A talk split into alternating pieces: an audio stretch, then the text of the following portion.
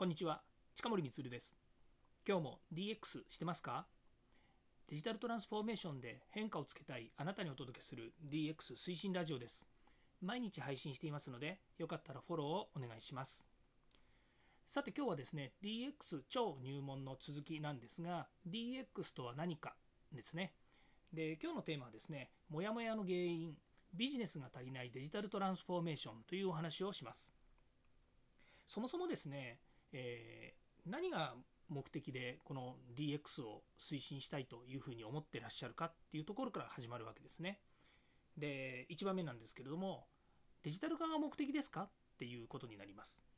当然デジタル化ですね会社の中にシステムを置くですとかそれから今あるシステムをもっといいものにリプレイスする当然ですけれどもこれをやればですね会社としては売り上げが上がったりとかえー、仕事が、えー、楽になるとか、まあ、いろんなこう要素が含まれてるわけなんですけれどもそれがですねこのデジタルを入れることっていうのが目的になっちゃう場合があるんですね。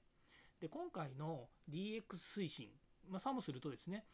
世の中にはいろんな事例がこれから出てきます。まあ、今のもですね、ネット調べていただければ DX の事例や DX を推進するためのいろんなこうお話やですね、記事が出てきます。まあ、それを読むだけでもですね、今日ためになるし、あの私も参考にさせていただいているものたくさんあるんですけども、そもそも何が目的なのかっていうところがですね、欠落してくる傾向にあるんですね。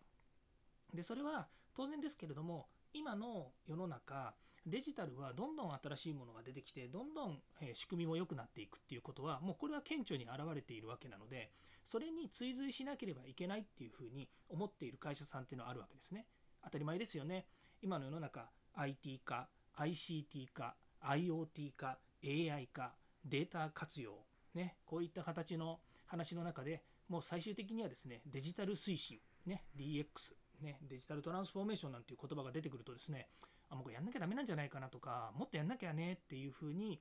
思うわけですよね。でここで足りないのがいくらですね DX 推進といってもですねこれはもうビジネスなんですよね。ですから自社のビジネスにどう生かすのかっていう視点がですねまるっとなくなってきてるわけですね。でここでやっぱり重要なのはトップが決断をすること経営者や経営層がこの DX ですねデジタル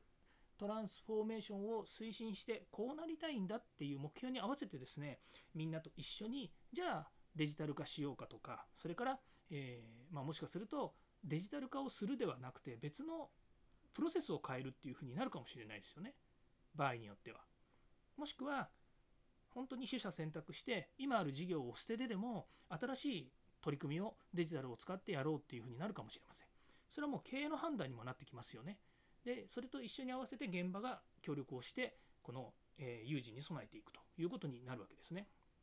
ですからここでモヤモヤする原因っていうのは何かっていうとですねビジネス視点というものが足りないんですね。あこれ言葉尻の話ですね。ですから、まあ、言い換えればビジネスデジタルトランスフォーメーションとでも言っていただけた方が良かったのかもしれないですよね。ただデジタルトランスフォーメーションっていうとデジタルに変革するとかデジタルを活用して変わろうとかっていうふうにか、えー、まあ、考えてしまう文脈になるとですねちょっとこうデジタル視点が足りなくなってくる。ごめんなさい。ビジネス視点が足りなくなってくるのかなというところがあるということですね。ですから2番目はビジネスとして捉えるということです。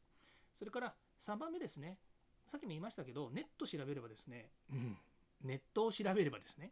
いろんな情報がやっぱり飛び交ってきますでこの情報飛び交ってるものをですね先行事例として、まあ、あの事例としてですねあの活用するのも結構でしょうし、まあ、それに合わせてですねベンダーさんに相談してですねこういう事例があるんだけど弊社はこういうことをやりたいんだけれども協力してくれないかということでそのベンダーさんと話したりですねいろんな活動ができると思います、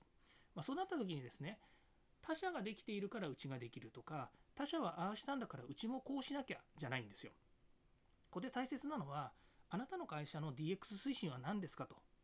あなたの会社の DX は何だというところをですね、しっかりとやはり握るということなんですよね。これは外の人たちが握るわけじゃなくて、会社の人たちがみんなで同じ情報を共有し、同じ目的に向かって手段としてデジタルを活用するというようなことになってきますので、そういう意味では、あなたの会社の DX は何ですかって言われたときに、これこれこうですよって答えられるぐらいですね、明確な指針がやはり、えー、マネジメントとして問われてくるということになります。え、今日はですね、えー、もやもやの原因、ビジネスが足りないデデジタルトランスフォーメーションというお話をしました。すいません、詰まっちゃって申し訳ないんですけれども、まあ、このですね、もやもやの原因というのがですね、えー、まあ、皆さんですね、いろんなところでお話を聞いたりですね、まあ、もちろんお話聞いたっていうのは現場からも聞きますし、それからビジネスでの関係者からも聞きますし、やっぱりですね、えっ、と、もやもやの原因、え突き詰めると、よく分かってないよねっていうようなことがあるわけですよね。あなたも分かってないでしょ。私も分かっております。そういうようなですね、みんな分かってない中で、えー、キーワードが錯綜してですね、えー、まあ、理解や、えー、認識がバラバラです。でも会社の中で DX をやろうというのであれば、会社の中の意識合わせ、何をうちはやるのか、どういうことをしたいのかっていうことの合意形成は必要だろうというふうに思いますので、まあ、その辺がですね、えー、まあ、ビジネスビジネスデジタルトランスフォーメーションにしたらどうでしょうかっていうようなですね、まあ、そういったところの、え道筋があるんじゃないかなというお話でした。